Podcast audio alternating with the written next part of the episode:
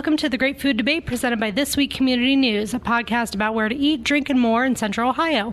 I'm Abby Armbruster, your host of the show. And before we dive into the conversation, I wanted to let you know that we have a new Facebook group for all of you Great Food Debate fans. You can find it by going to the Facebook page for This Week Community News and clicking on the Groups tab. In the group, we'll be talking about restaurants that didn't make the cut in our podcast episodes, behind the scenes info, and fun tidbits about food. If you are a foodie in Central Ohio, you will want to be a part of this Facebook group. But now that we have that out of the way, let's dive into today's topic. I'm sitting with three guests who are going to peel back the curtain about how technology is used in their restaurants. So joining me today are. Um, thank you for the invite. Uh, my name is Orlando Sprockel. I'm the IT director for the Cameron Mitchell Restaurants. Thanks, Abby. Uh, Chris Shirer, the founder of Join My Table. We are a social dining platform that does prepaid dining where everything is included. My name is Stephan Harman. I am co founder of Fusian. We're a fast casual sushi restaurant based here in Central Ohio. We have 10 locations, um, all in Ohio. Perfect. And Stephan, since you are our one veteran today, I'll start off with you. How is technology used in your restaurant? It's it's it's located just about everywhere. So whether it's uh, internal or consumer facing, we're we're using technology in new ways, and I think. Um, typically, the restaurant industry sees technology as we see it last and when you when you look at all uh, industries and I think that we're finally seeing this wave of, of, of, technology coming into our space that is really to use a tech word disrupting uh, the industry. So whether it's delivery online ordering ordering ahead customization um, dispatching delivery drivers the list goes on and on. Whether it's um, scheduling for our staff um, measuring our, our, our, cost of goods on a real time basis or our labor on a real time basis. Uh, technology is, is, is is here to stay, and it's also kind of ubiquitous throughout our organization. Well, and one thing that uh, Fusian has is its own app, and mm-hmm. I know you've done specials that if you want a specific roll that you can order only through the app. So tell us a little bit more about the app. Yeah, so the app was developed in 2016. Um, you know, we our, our goal as we grow is, is, to really take the restaurant outside of the restaurant. Um, one of the main dining decisions um, that that our customers are faced with is convenience and quality, and we want to be able to hit them where they are on both of those um, on both both of those items. So, what does that mean? Um, when we started this restaurant nine and a half years ago, we were we were about fifty percent dine in, fifty percent carry out, but 100% of our customers had to come into our restaurant to, to interface with us. That is a completely different equation today um, with so many options and everybody fighting for screen time um, on people's devices. You know, it's a much more competitive landscape in, and how we get in, in front of our customers. So it's not just happening in the restaurant, it's not just happening on the serving line face to face, it's meeting people where they are. So whether that's at their desk at the Columbus Dispatch, or whether that's at their kid's soccer game, or whether that's uh, at home before their favorite sitcom comes on.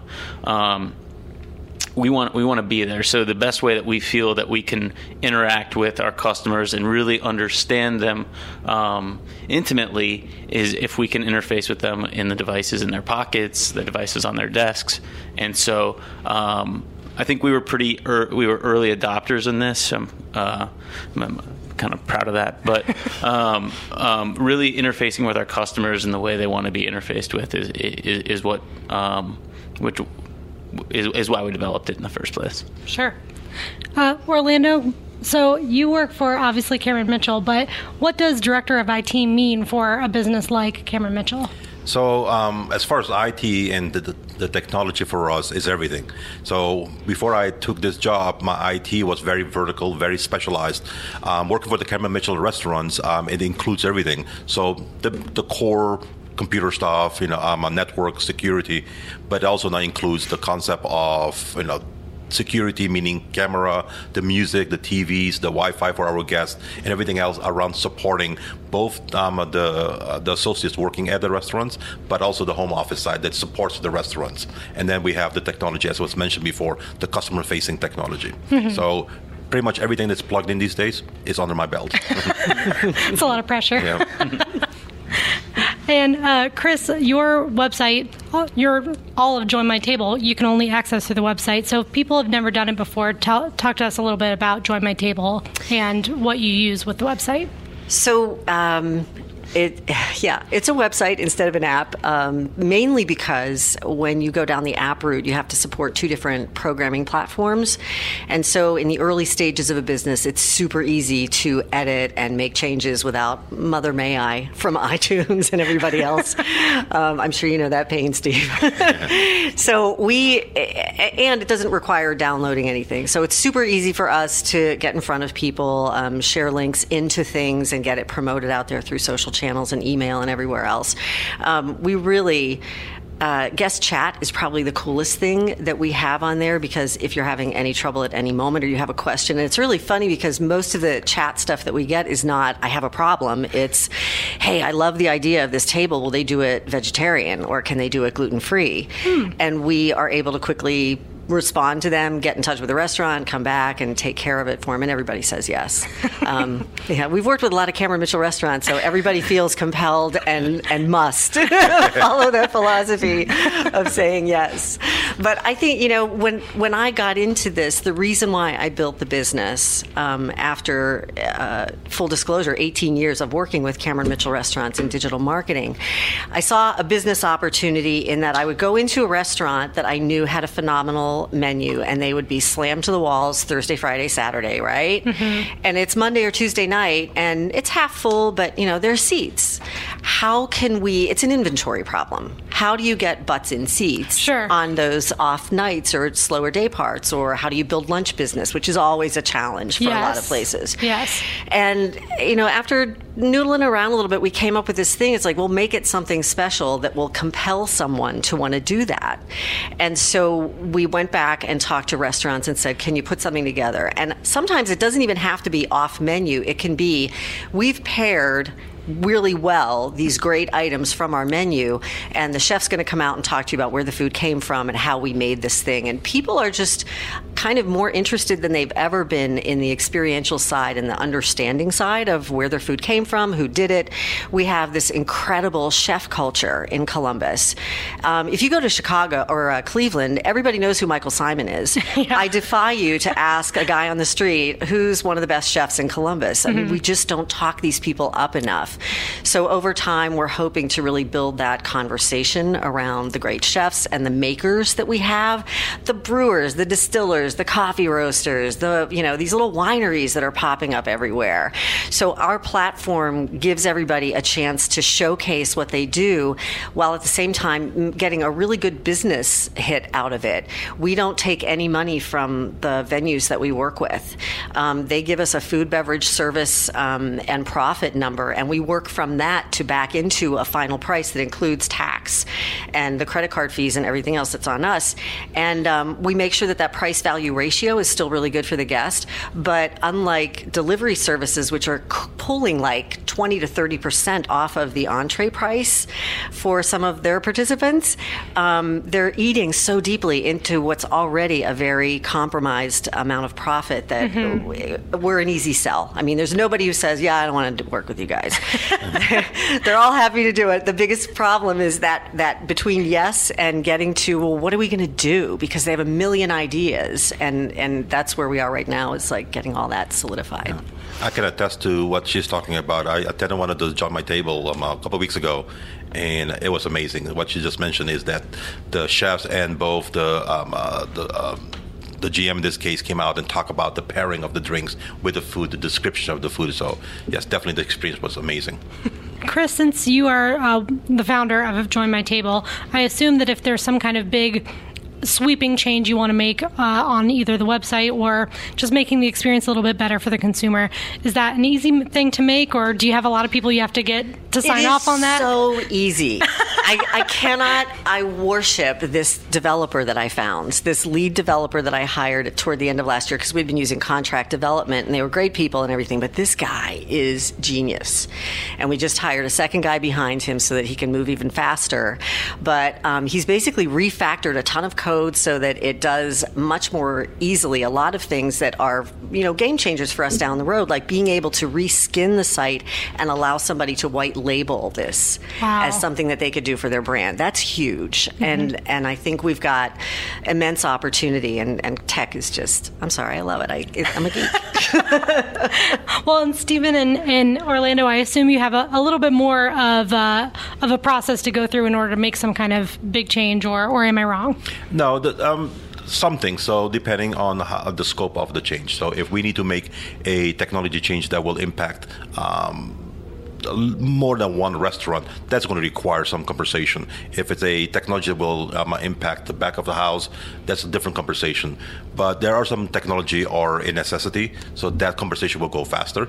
So if it's something that we need to put in place because it is needed, either for compliance purposes or to improve whatever the process, the operation of the restaurant, those conversations will happen faster. But when it comes to a technology that will impact us as a whole, both the restaurant and home office, like cybersecurity, that's a longer process because it will change the culture, how we operate, and how do we change the behavior of our own associates so we can protect um, things like the credit card for the customer, the guest. Sure, sure. And Stephan, what about you when, when wanting to make a change to either the app or your websites or anything behind the scenes? Um, I, for for us, we we're making changes fr- from a customer facing standpoint based on customers' demands, cu- customers' needs. Um, I think that a lot of it is is for us is integration. So it's how do we integrate all of our products through one central mechanism that, that allows our customers to fully enjoy Fusian. Um, so, for example, your app, when you place an order through your app, isn't just an app that goes into the cloud somewhere and, you know, rings our phone and says, "Hey, Abby wants a, a tuna roll." Right. It, it, it goes to um, our accounting software. It goes to our point of sale software. It goes to our kitchen printers. It and, and, and eventually gets digested by a human being that makes your food. So, um, so it, it is a complex uh, network of, uh, of integrations that we work with day in and day out. But from a standpoint of, of speed or or efficiency, we're pretty patient on vetting things out. Um, as a primarily build your own concept, there's about a billion and a half permutations of how you can build a sushi roll. And if you can dream it, you can do it. And people dream it and people want to do it. So um, it's on us to figure out how do we make that happen. Um, in, a, in, a, in a streamlined way. So, um, at the end of the day, our goal is actually to make the technology component of it go away and, and, really have a customer facing interface that is as close to interacting with a human as possible. So a lot of that is to, to achieve that is, is a lot of complex integration on the back end, but what you're seeing should be very simple.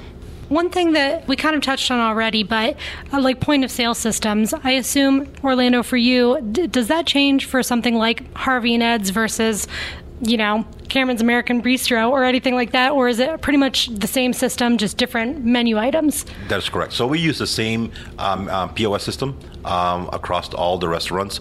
Um, there are uh, changes here and there, as I said, um, when it comes to the menu changes. And some restaurants will use uh, what we call KDS displays, so the kitchen display systems. Other ones use just the printer in the back end, so we'll, you know, the uh, items to be made are, are, are on, printed out. But in from the high level, um, everybody uses the same POS system across all the restaurants. All right. If I could jump in, Yes, we, go we ahead. did um, in our other my other role with Madison and Fifth, our digital agency that works with them. We do all their website work at Cameron Mitchell, and so when Harvey and Ed's was popping up, they were going to try test drive again online ordering, and all these POS systems, to Steve's point, everything can connect to all these different things. And there's so many players in the space from HotSchedules who can help you keep your labor costs in check and all the, you know, the online ordering systems. There are a million different flavors of that.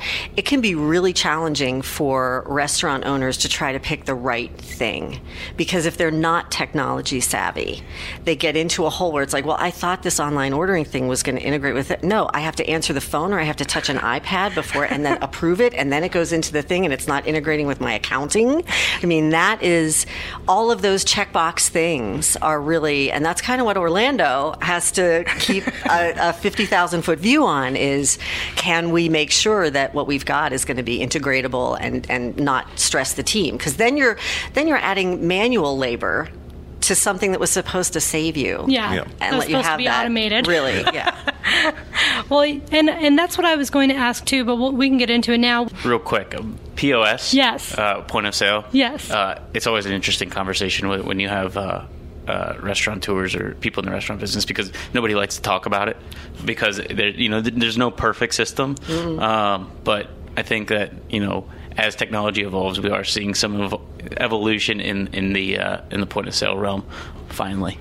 Um, So, talking about technology, Mm-hmm. you know, changing what kind of experience you have, does that add another layer of complexity with all these different technologies talking to one another?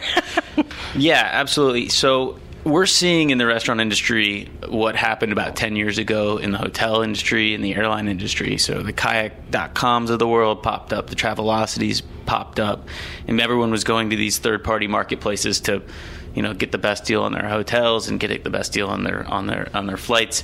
Um, you know there is there's probably no better example of a of a perishable product than a hotel room that doesn't get sold. So Sure. if you could sell it, that would be great. Um, and so we're kind of looking backwards and saying, okay, what happened 10 years ago that worked? What happened that didn't work? And then when you bring in that perishable food or perishable uh, inventory conversation in the mix, food fits that box too. So um, our goal uh, at Fusian is to is to again meet our customers where they are. So whether it's on their phone at their soccer game in their office at their dorm um, we want to find them and we want to be there and we want to serve a product that's not compromised um, to the best of our ability at all of those at all of those uh, different stops. So we have leveraged um, some of the third party delivery companies uh, to, to to make those deliveries for us um, but unlike the kayak.coms of the world and unlike the, the Travelocities of the world, we, we're, we're creating um, we're, we're creating some differentiation. We're creating a reason for them to come to us. So, for example, you could download our app, order your sushi roll, ask for it to be delivered, and we're going to dispatch a Postmates d- driver to you. Um, the reason why we do that is we want to own the relationship with our customer. So um, the other option would be to go to DoorDash.com, scroll through a bunch of restaurants, and figure out which one has the best pictures and choose that one, or which one's free delivery for the day. Um, we're very sensitive to that becoming more of the Groupon of the 2019 and beyond, where people are kind of, you know, into these marketplaces, uh, focused on maybe some flash sales or flash offers that are going to get food to their door, um, and uh, we want to be giving the reasons for customers to dine with us through our own platform. So um, we do play both sides of that coin. However, moving forward and um, and into the long run, we want to own the relationship with our customers. So that looks like things that you mentioned earlier with limited time offers only available through our app. Um, we did a, uh, a collaboration with Luke's Lobster out of the East Coast over the summer, and uh, it, it was only available online. Um, and we see a lot of interest in that. Um, we see a lot of uh, increased traffic through our through our app during those types of promotions. We also want to offer dietary needs through our app, which you can't get through the third party marketplaces. So if you're if you're on the keto diet or if you're dairy free or gluten free or vegan, um, we want you to be able to slice and dice our menu to customize it to your heart's consent or content, but not through what I'm kind of considering a competitor in the space, which is the third party marketplaces. So, really trying to figure out ways for us to remain competitive in the space and actually treat Fusian as its own platform. Sure. Um, which is which is has me and and and and the people that I work with day in and day out thinking completely differently about the restaurant space um, and how the quote Amazon effect is changed uh, the way we're all thinking. So. Um, yeah, we're fighting. We're Fusian's at war for our customer um, and, and, and owning that relationship because we want to hear from you. We want to create the hospitality and the food and service, which the food service business is known for, um, and we don't want technology to get in the way of uh, of that experience. So, however we can create hospitality through de- uh, digital mechanisms is is our focus. Sure. And one uh, restaurant I wanted to be here, or someone from the restaurant, uh, but they couldn't because they just opened up another location, is Pierogi Mountain. Because I've never seen any any restaurant so openly say, go through Uber Eats, go through Grubhub, go through Postmates to get our food. Don't even call us, just order through through a, a third party. And so uh, that surprises me that you'd want that kind of attention from a third party, but it seems to do well for them. You know, I'm not speaking for them, but you see, you, you know, Fusian's not doing this today, but um, you know, you're seeing the advent of quote cloud kitchens or you know people are building their restaurants smaller where they're not having nearly the amount of labor in their restaurants to produce food so you know they can afford to pay the 20 to 30 percent that they're not paying in labor mm-hmm. i mean i don't know what it takes to make pierogies but sure.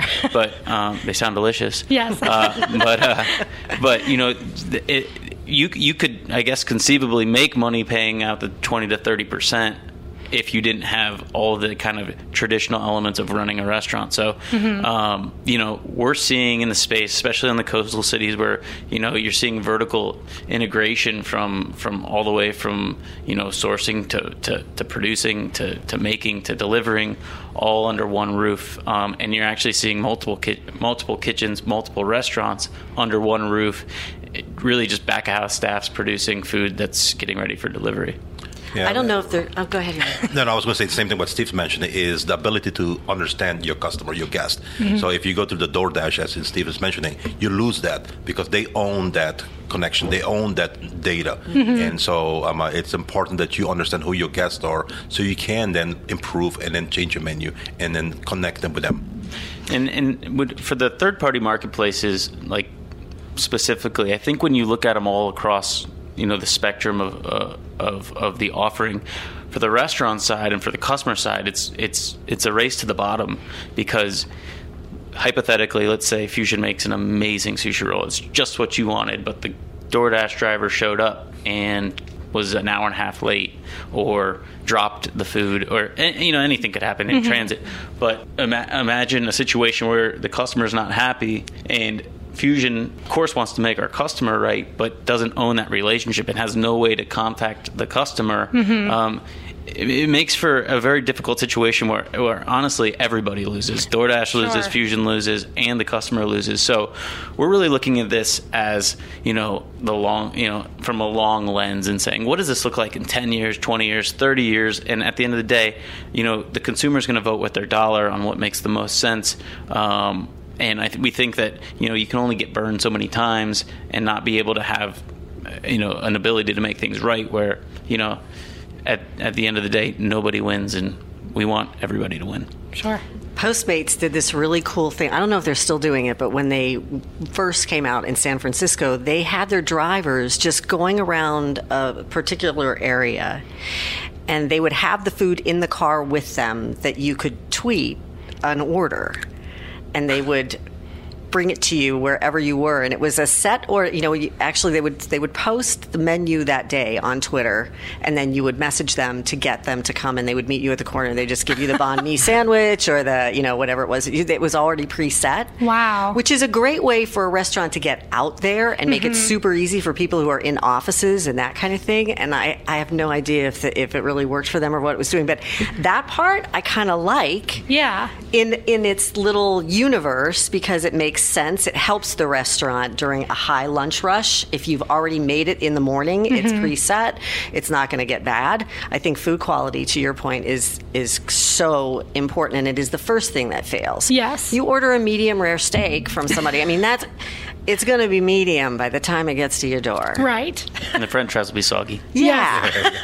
Nobody. Well, Melt came up with their own patented. Um, carry thing. It's like a heat box. Really? And they're they're willing to sell it to other people and configure it for settings that are appropriate to others. But imagine that. I mean, wow. they knew people wanted their food, but it needed to get melted cheese. Yeah. you know, I brought you your rubber sandwich. Yeah. I, th- I, think that the, the Twitter the Twitter example that you made is interesting. Um, you know, we saw probably in 2012, 2013 a quick a quick um, I don't know if you'd call it a fad or just you know a, a quick trend that was happening where people were, you know, we had some restaurants that were creating these hot zones around around town. So like, I, there was a company in Denver who would show up at the same place at noon, um, and they would have you know 50 cheeseburgers ready to go. And you know they'd get rid of them within probably 30 minutes and then they would do it again the next day. Um, that turned into food trucks um, where food trucks were showing up on site and i think moving forward we're going to see an interesting model too where you know we're actually piloting this now where you know we're going to go to big um, large office buildings maybe like this one, and uh, you know we'll take a we'll take a standing order every single day where Abby can customize her sushi roll, and all of her coworkers can customize their sushi roll, and they get their order in by a cutoff time, and we'll bring a large delivery that we'll fulfill ourselves, um, and therefore not paying any delivery fees. Um, to, to, to, large office buildings. So you know, it's interesting how kind of we're we're seeing these trends kind of um, play out where people want their food, they want it now. The, the, trick for us is how do we get exactly what you want in your hands now? We will definitely help you pilot the program. yeah, great, great. Just, that was recorded. Yes, yeah. I think that's on the product, record. Product Hunt is doing a, a their meetup tonight has um, a startup called BFF, which I think is Best Foods Best Food Fast, and it's a little AI bot that inside an office using Slack you say, I'm feeling like tacos today. And they sort of aggregate all the data from all the offices and then put in an order to bring a taco truck to your location or oh my do gosh. something. Yeah, I mean, it's it's incredible. Yeah, it, it's interesting to, uh, you know, where we go with food is going to be crazy because, you know, with these every every every industry is is relying on data now to the point where we can get data about ourselves by doing a 23andme and figuring out what you know what should be in our gut every day through our microbiome. And you know it'd be interesting to see if if these two worlds intersect to see like you know I'll only show you what you're what you're and you know what? And from a marketing perspective I see that as such a huge mistake um, P&G did a really interesting test a year or so ago where on Facebook they spent the same budget and they marketed very specifically into these very targeted groups when you could still target groups, micro target them on Facebook. And it was like, I want a soccer mom with three kids and a dog. I want a you know single guy living alone, yada yada half the budget went there, half the budget went to just big, broad, don't you love Tide? Here's a coupon, you know, and it went to everybody. And guess which performed better? Specialized. Yeah. The broad.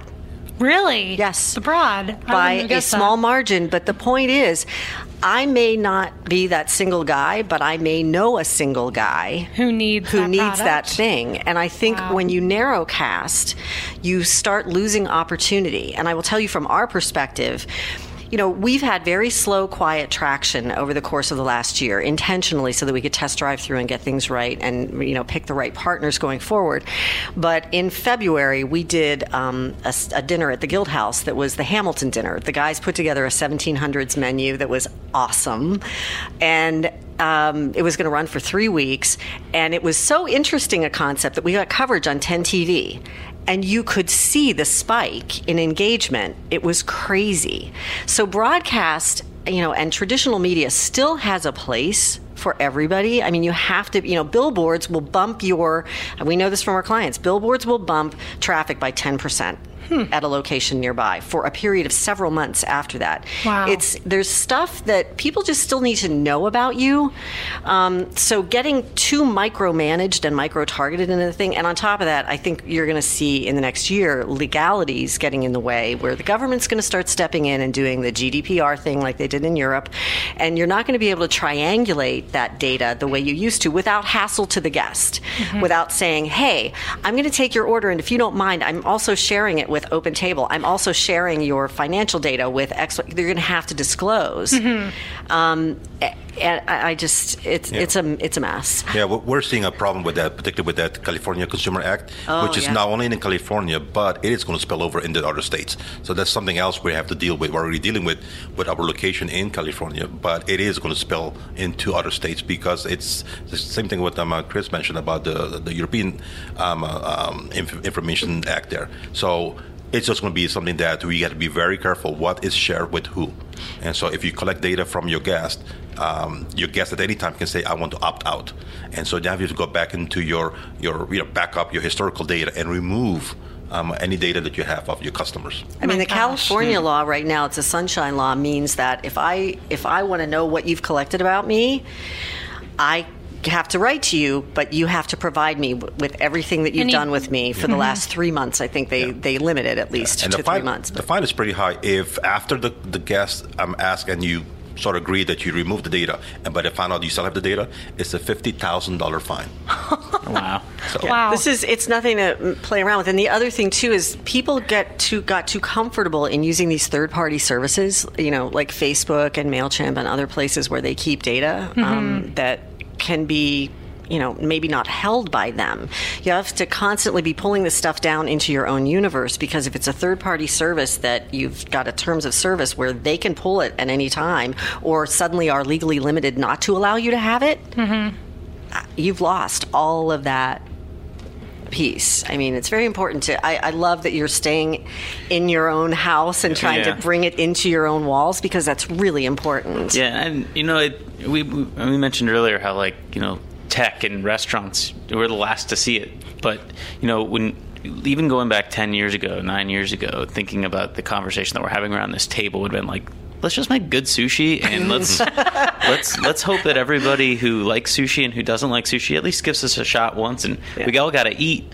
Um, so it, it, it's interesting to hear, kind of, you know, for somebody like yourself who is much more in the tech world, day in, day out, um, speak about broadcasting versus targeted marketing, and you know, I think at the end of the day, whether you're a Fusian fan or not, I think we're all very careful to, to create something that has value to, to to to the people in our communities. And um, you know, I don't, I might be wrong, but I don't, I don't see uh, a, scenario where you know a, a sushi restaurant in Columbus, Ohio, really needs to look at um, you know delivering their product outside of a, of a certain radius around around our restaurant. So, you know, I think there's still a lot of heart and soul in just being a great operator in the restaurant business. Um, you know, treating people right, doing right by our customers, and and letting that marketing, you know, word of mouth, one might call it, uh, you know, be be the catalyst for for um, how you interact with our brand. So, you know, we talk all the time. We have this app, we have online ordering, we have a lot of technology built into Fusian as a platform. But if you've never eaten at our restaurant or you've never interfaced with our restaurant, the chances of you actually interacting with us is actually really low. So it's really more for people who, uh, our technology from a consumer side is really more for people who, you know, want us more. You know, rather than getting us once a week, they now they can get us twice a week, um, and and and do it in a way that, that that's convenient for them. Yeah, the, the amazing story um, um, here is that as we're speaking about technology, and as I socialize within my circles, my peers, every time I would go to a conference or a meeting, whatever, uh, the leaders will say, "You are an IT company that sells X." So, like we look at the you know, big companies here in Columbus, right? The nationwide, the banks, whatever. They are an IT company that sells insurance or financial services. It's a different discussion when you are in a food industry, right? It's kind of because you still, like you know, Steve's mentioning, you still have to provide that food. So, tech, but technology is coming up. So we are sitting at a, at, at a table now with the um, leaders of the company to make sure they understand what technology does for them. It's not just something that supports the back end, but technology is now coming front end now also. Well, and uh, Stephan, you already kind of uh, touched on this, but you know, if you do have a lot of empty tables or something, you obviously want more people to be making reservations or sitting in your restaurant that night. And you know, I made a reservation through Yelp the other day, and I should, I could have gone to the restaurant and called them up, but instead I went through Yelp, and that was easy. And hey, look, I got an 11:30 a.m. brunch for tomorrow. Great, done. uh, but does that add any complication for you on your end, Orlando? No, actually, it's a it's um, a technology that we um, that we use very well um, because again, two things. It allows us to fill those seats you know, a little bit easier, but it allows the guest itself to pick the um, the time, the table they want, without actually taking um, a time away from a host at at the at the stand in the restaurant to take a phone call. So it's another venue, another avenue for us to again provide services to our guests, so they can make that reservation. I think you know that's a great lead into one of the prime heartfelt things um, that I have as a principle, guiding principle for my business is that I've worked in technology for 20 years. I'm embarrassed that I've been around for that long for it. But So I've been, I mean, I learned how to make websites when it was only HTML and there were bulletin board groups online. there was no class at CCAD. There wasn't, you know, we were excited when we were like, oh, it's a 20 point font. How did you do that? so I know, I feel it in my gut. And it's starting to bear out in some studies that they're doing that all of this life that we've created for ourselves online is not real life. Um, real life happens in your restaurant mm-hmm. when people are enjoying it and you can see their faces and that feeds your energy to create even better and more and get feedback in real time from people. And when people are walking past and they see a full restaurant that's a much different story than looking at a half filled restaurant and a bunch of DoorDash guys running out the door right? Absolutely. I mean that that says to me why would I want to go in there? It must be a horrible experience right? You know it's not just about convenience. We are training people to avoid one another mm-hmm. and to not be in in the real world, having an authentic life with other people on a very, I mean, eh, sort of intrinsic level. So I think it's really important that we, as restaurant people, support real life interactions and make it easy for people. So when technology, the rule for me is if what I'm doing technologically makes it easier for someone to engage in real life, with another human being, I'm on the right track.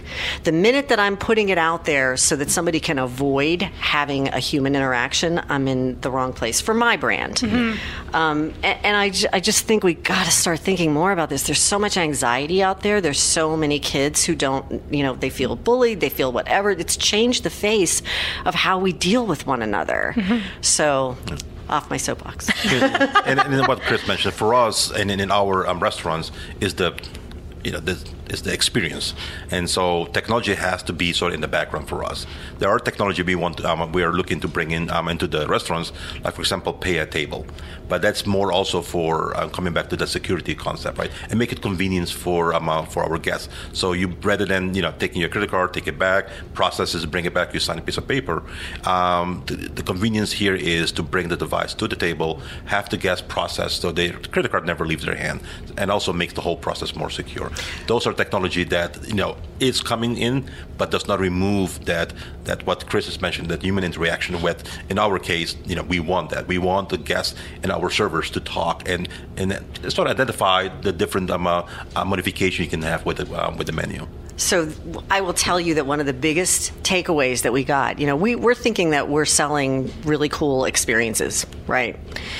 What we're actually selling is comfort because when you prepay for the experience and you come in, when you watch it, it's amazing. When people sit down, they're not messing with menus and talking to each other about that, and then somebody stops and they check their phone because everybody else isn't done yet, and all the rest of that. They immediately just sit down and start engaging with each other, mm-hmm. and the phones don't come out.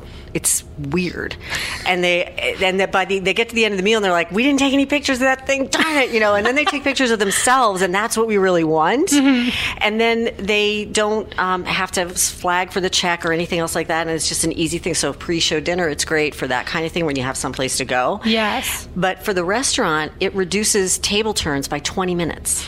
Wow. Because people feel like they got the good experience they wanted to have, which was hanging out with their friends and int- eating something yeah. interesting without all the rest of that hassle. So we that's for us that's the disruptor. Sure. Removing that payment process changes the entire experience. That's a great point cuz how often do you have to flag someone down and say, "All right, we're we're actually done here," or whatever. And, and did you have the I didn't have the appetizer. I don't want to be I don't yeah. want to pay for that and you know, Yeah, I don't want to split that. Yeah. Are you leaving the check? I only have cash with me. Can you? Yeah.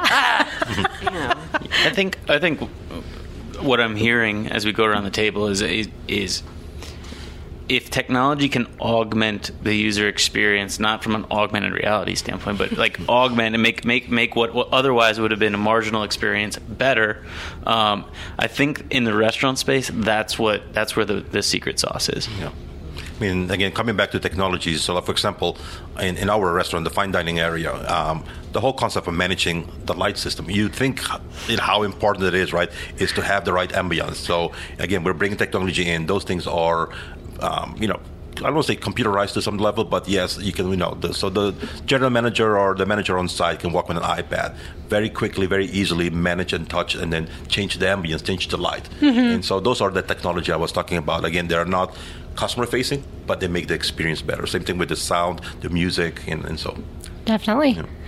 One thing we haven't gotten into is cashless stores, which, like a famous example, just recently was Lox Bagel. They they opened up and they said we want to do cashless because it's safer for our employees. They don't have to deal with cash hopefully they don't get robbed you know there's nothing that they would be getting but then they got some flack for that because people who maybe don't have a credit card or just have a couple of bucks want to come in and buy a bagel which is not an expensive item uh, so they now carry cash but i guess i wondered Stephan did you ever even have that discussion of going cashless Yeah, we did. You know, as our restaurant has matured, um, we've seen cash become a much less prominent payment type. sure Um, that being said, we you know we almost called Fusian Omni Sushi because we want to be sushi for everybody. So um, with that spirit, we, we we've actually not gone down the road of, of, of doing cashless. But you know, from a from an operator standpoint, uh, it gives you a lot of peace of mind. I'm not gonna lie. You know, there's there's you know theft issues. There's safety of our of our team issues. If we're not if we don't have cash on on on site, you know, it's much less temptation when we're closing a restaurant with you know young young employees at midnight every night. Um, so th- there there are some some some. Uh, some benefits from the operator side to, to, to have that conversation and to make that move. Um, we're seeing some some municipalities, like I think Philadelphia, just said we, you can't do it anymore. Um, where you know we do want to create opportunity for everybody to be able to transact with in our restaurant.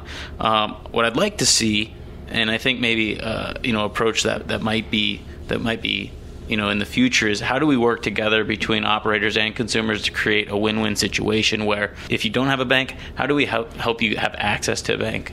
Um, rather than this turning into this social media you know blow up or, or I've even read like New York Times articles about this that that you know turn into kind of this like polarizing um, debate and, and I think there, I think there's a win-win where we where we could work together as consumers and operators to come up with a with a solution um, that would allow us to to be able to transact in restaurants with or without cash. Um, I think we could get creative there. So I understand the kind of both both arguments. Sure. But I think there is an opportunity in the future to to work in a way where we can where we can fix that problem. And one thing we have not gone into either is demographics. Uh, so I don't know if I would assume most of the younger people are the people who are downloading the apps or booking things online. I mean, I'm unfortunately an example of that, but I do still call restaurants if I want to order something. But is that ever a roadblock for you to have to cross with?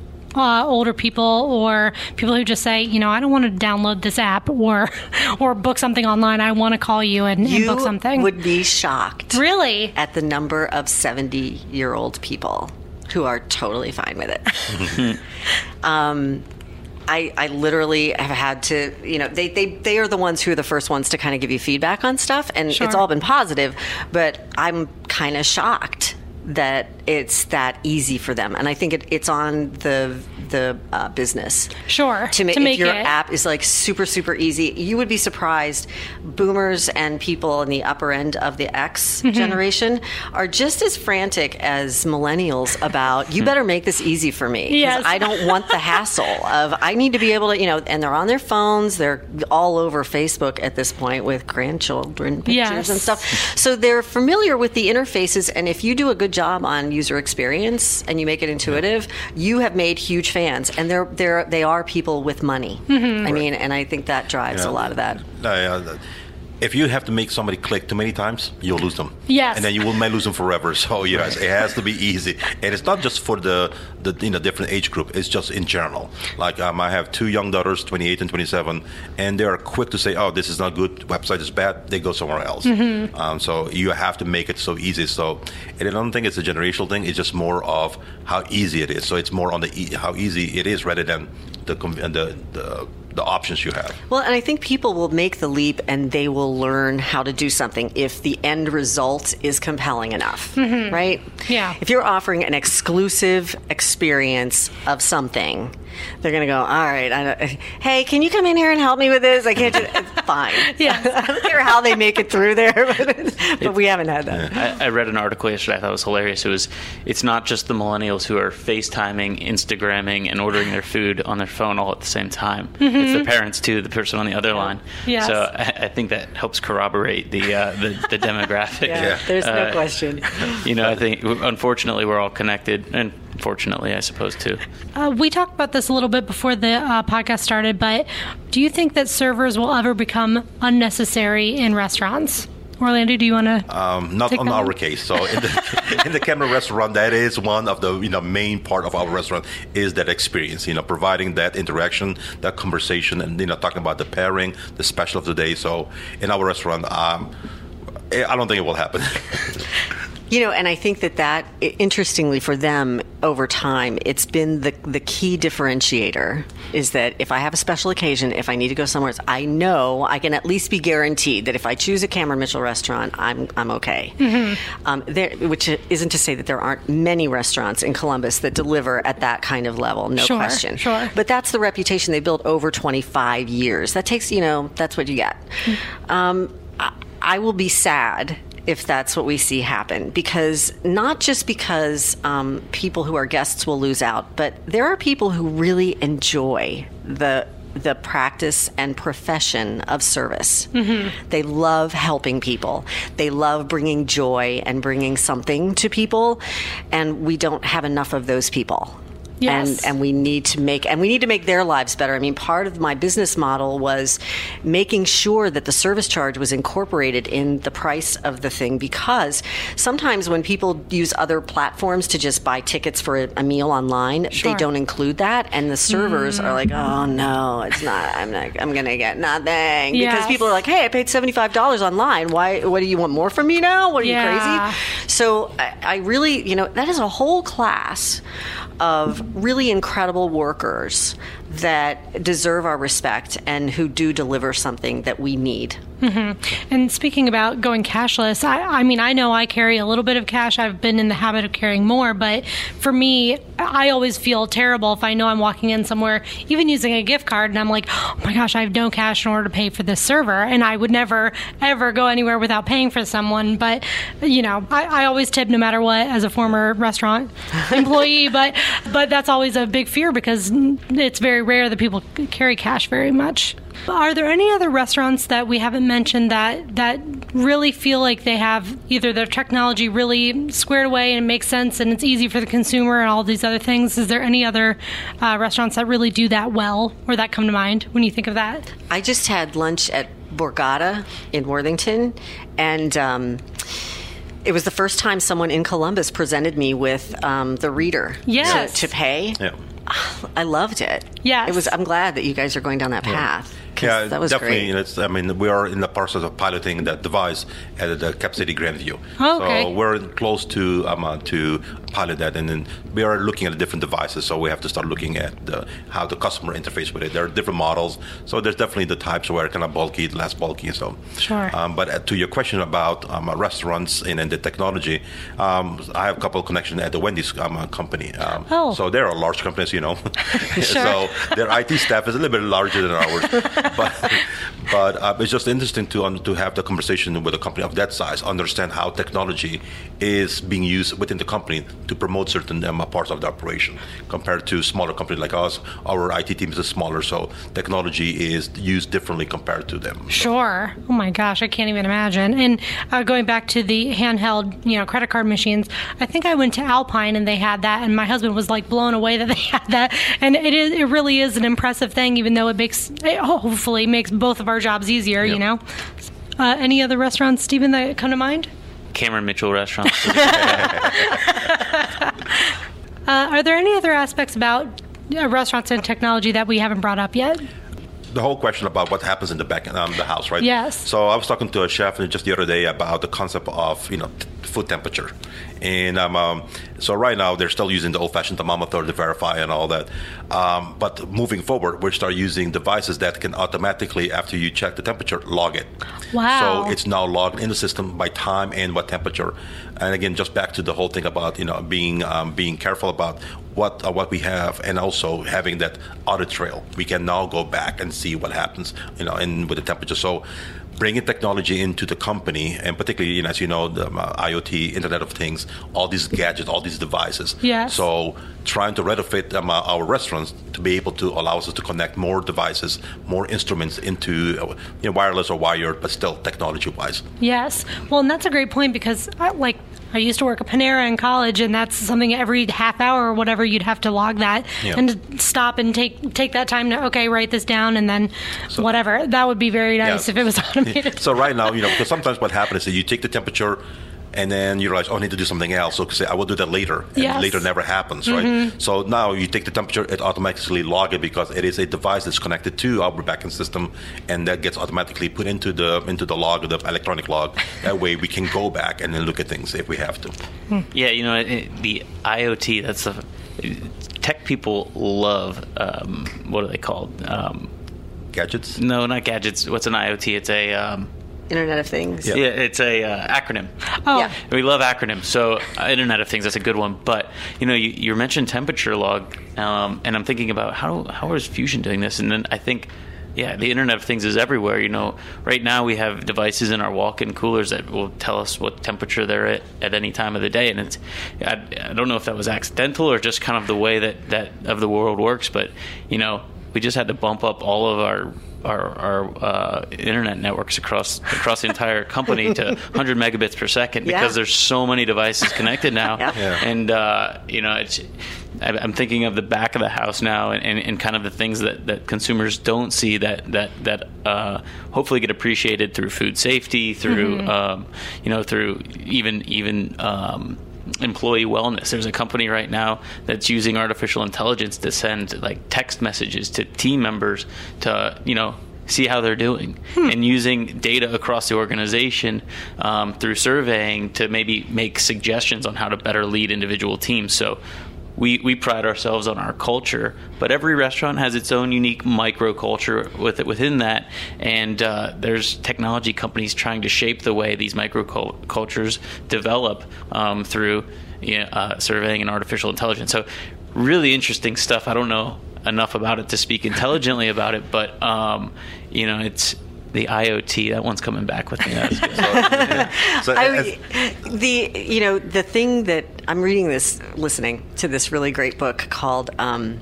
"Weapons of Math Destruction." Okay. M A T H, written by a woman who's actually here speaking today and tomorrow at um, the Women in Analytics conference that's happening, which has gotten bigger and bigger every year. And what they, you know, the analytics that's happening, the big data stuff. Um, it's not quite an, an acronym yet, but it is that is the monster behind the door and the dark side of big data stops people who are perfectly worthy from getting loans stops people from getting jobs mm-hmm. stops people from being able to buy a house. I mean and and i worry sometimes about the impact that some of that people capturing data not what you were talking about necessarily. I like the check-in and like how you feeling today you know mm-hmm. because that gives a manager a chance to boost and say hey you know because maybe that person just boyfriend broke up with them and they're feeling bad and they're not doing a good job. You've got some context for people. So mm-hmm. i get that. But i'm talking about let's use a scheduling program that allows us to minimize the amount of work that somebody can get and not let them know for their own life and peace and, and anxiety's sake when they're going to be working mm-hmm. in the next two weeks. Yeah. Yes. and for how long? I, I, people are people they're not things. Right. do i turn this machine on or off? I get that. Yes iot do i turn this person on or off? I we have some issues mm-hmm. i think that we need to be careful And yes, to, to add what Chris mentioned and Stephan earlier about the technology and also checking on our employees and our associates, right? So, you know, when you put in in the formula here labor laws, so now you have to also again be able to verify or you know that this particular associate took the break that is required. Yes. Certain states does have that requirement that you have to follow through and they have to verify that they you know the the break you know took place. Um, so again, technology is allowing us to, um, um, you know, I don't want to say um, allow the manager to slack, but it allows us to, to have the manager have a better understanding who's taking the break and when and all that. and for that manager to focus on bigger things Yes. like get maximizing the training of that employee and getting them you know better into the culture and that kind of thing instead of going I was just reading about uh, Starbucks, another former employee or uh, employer of mine, that they do you know one week at a time for employment. And sometimes if you know you just auto generate your schedule well then you might be working 10 days in a row and the computer doesn't realize that. Mm-hmm. so it's like well okay I, that's nice that i worked monday through friday but i also don't want to work saturday through thursday. That doesn't really seem to work but you know so we're not quite there but we're getting closer. I think i think uh, one thing we haven't talked about i think we've mostly been focused on the Internet of Things, but you know, there's a lot of technology happening on in, in restaurant equipment and restaurant design and restaurant um, execution as well. You know, um, for anybody who's eaten at Fusian, we employ a few modern machines that are marketed as sushi robots to help us, you know, control our portioning and control the way our rice is made, and making sure that there's consistency for every single uh, guest that comes in, whether you come in on, you know, Sunday night before we close or Monday morning when we open. Um, so there's actually some really cool like like technology um, coming into the equipment space, into the restaurant space, even in the in the home user space. I mean, if you know how many people listening to this have a sous vide now because um, because Amazon put it on there. Did you know, you know you can sous vide in your instant pot? No, I didn't know that. Yes, you can. I, tra- I traded my instant pot for a knife. but uh, but yeah, you know, I, th- I, think the Internet of Things is one thing, but also just for consistency's sake and for making sure that we can replicate um, our, our food quality uh, coast to coast and and, and, and, and scale it is, is, is a really promising trend for the industry too. Definitely. Well, and, and even thinking about raw fish, it would be so much easier if somebody else handled that part of it and you knew it was consistent every single time instead of training some new guy who's been there two weeks and maybe butchers fish. That's a huge profit issue for you. yeah, so. you know, we, we try to use those mistakes as uh, learning opportunities yes. for the next time. But, you know, I, I, I hope and, and, and I feel that, that hopefully the craftsmanship of the restaurant industry does not go away. Mm-hmm. Um, you know there is real people that show up before the sun rises every day in one in every one of our restaurants to produce food for people to eat for lunch and dinner every day. Mm-hmm. and so uh, that's that's a special thing that uh, unless we put like webcams up, nobody gets to experience. Yes. and uh, I, I hope and, uh, and and and Fusian will do everything it can to keep that at the forefront of what we do is taking care and pride in, in making our food every day for, for, for our customers. So, and one final question to uh, wrap things up is we uh, talked about you know having a good human experience but are there any restaurants that don't use wi-fi or don't even have it available so you kind of force that human experience or maybe a no cell phone rule campfire somewhere yeah. Jeff at Fox in the Snow is pretty adamant about about no uh, no Wi-Fi. And every time I go there, which is frequently, I pull out my hotspot and I feel guilty about it because I'm like, I love your coffee, and I, but I have an email to catch up on. But uh, you know, it's a it's a really interesting take, and, and I and I actually do love going there with my wife and my family because it does give us you know kind of a barrier to entry in terms of disconnecting from from the internet. So kudos to for Jeff for staying true to that one. I think uh, I think that there are certain places that you can't go that you don't need it, and you know the background on my phone says hashtag unplug. Kind yeah. of, kind of ironically, it's a reminder that hey, life's happening, and mm-hmm. we don't we don't need to be um, living through our phone. Yeah. Well, and actually, Fox in the Snow is who I thought of when we were talking about online ordering versus going to tea. I would always, even though the line is crazy long every Saturday and Sunday, I don't care. I'm always going to go to Fox in the Snow and stand at that long line because they're efficient. But you know, doing an online ordering, they'd have that if you want to do it 48, 48 hours in advance. But still, I would much rather have the experience of going there and seeing all the people and all the hubbub. So you just you just hope that nobody takes that blueberry scone ahead yes. of you. Yes, uh, uh, yeah, it gets bitter. my uh, my happiest unplugged place is um, that beautiful patio on the back of Rockmill Brewery.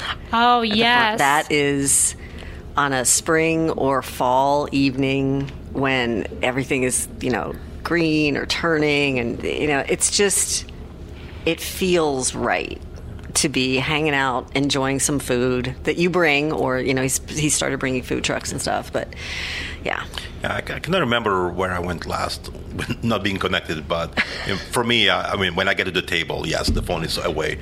But in our case, we do see um, our guests when they're waiting in the lobby or around the bar area. They're still probably on the phones. But mm-hmm. same what Chris mentioned earlier is once they are at the table, the phone goes away because they're there with their friends, their families, you know. So, um, but to be totally um, I'm not connected. I cannot remember when I was in the place. I mean, somewhere, like I said, on the campfire somewhere, you know. Well, thank you guys so much for joining us. And as always, we want to hear from our listeners. Are there any restaurants we forgot to mention that uses technology in a cool way? Or do you have any future suggestions for future episodes of this podcast? Get in touch with us by emailing online at thisweeknews.com, send us a tweet at thisweeknews, or comment on the Food and Wine Facebook page. That's facebook.com slash thisweekfoodandwine. And uh, you can now find every episode of the Great Food Debate in one place on our website, thisweeknews.com slash great food debate. So, guys, thank you so much for joining me. And where can people find out more about your business? Orlando, we'll start with you. So, yes, you can go to our website, uh, cameronmitchell.com. Um, all the restaurants are listed there, so you can um, uh, look at the menu and look at the reservation time when we're open. Um, so, yes, hopefully we'll see you guys in, at one of our restaurants soon. And if the website is terrible, they can complain to you? Hopefully not. They'll complain to Chris. Yeah. So, so our That would be me, So actually. our our customer facing website is managed by Chris.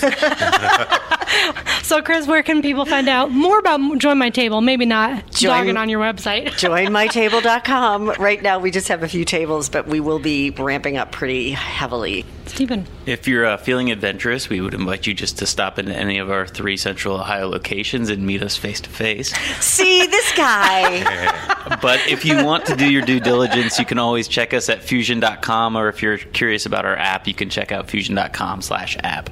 And uh, hopefully that'll give you the, uh, the confidence to come and give us a shot. And speaking of which, you can go to the Test Kitchen, which is, you know, one of your three locations here. Yeah, so our Grandview store is our is our official test kitchen. We've been piloting a new menu there for the last month, and we rolled it out at the beginning of uh, of um, last. Or I'm sorry, the beginning of March. We, we we rolled it out to all of our stores. So whether you're in if we got any Dayton listeners, any Cincinnati listeners, Toledo listeners, um, our new menu is live in all locations, getting rave reviews. So, Perfect. yep. Well, thank you guys so much, and be sure to subscribe to our podcast through iTunes, Stitcher, Google Play, Spotify, or you can hear every episode on our website, thisweeknews.com. This is Abby Armbruster signing off, and stay hungry.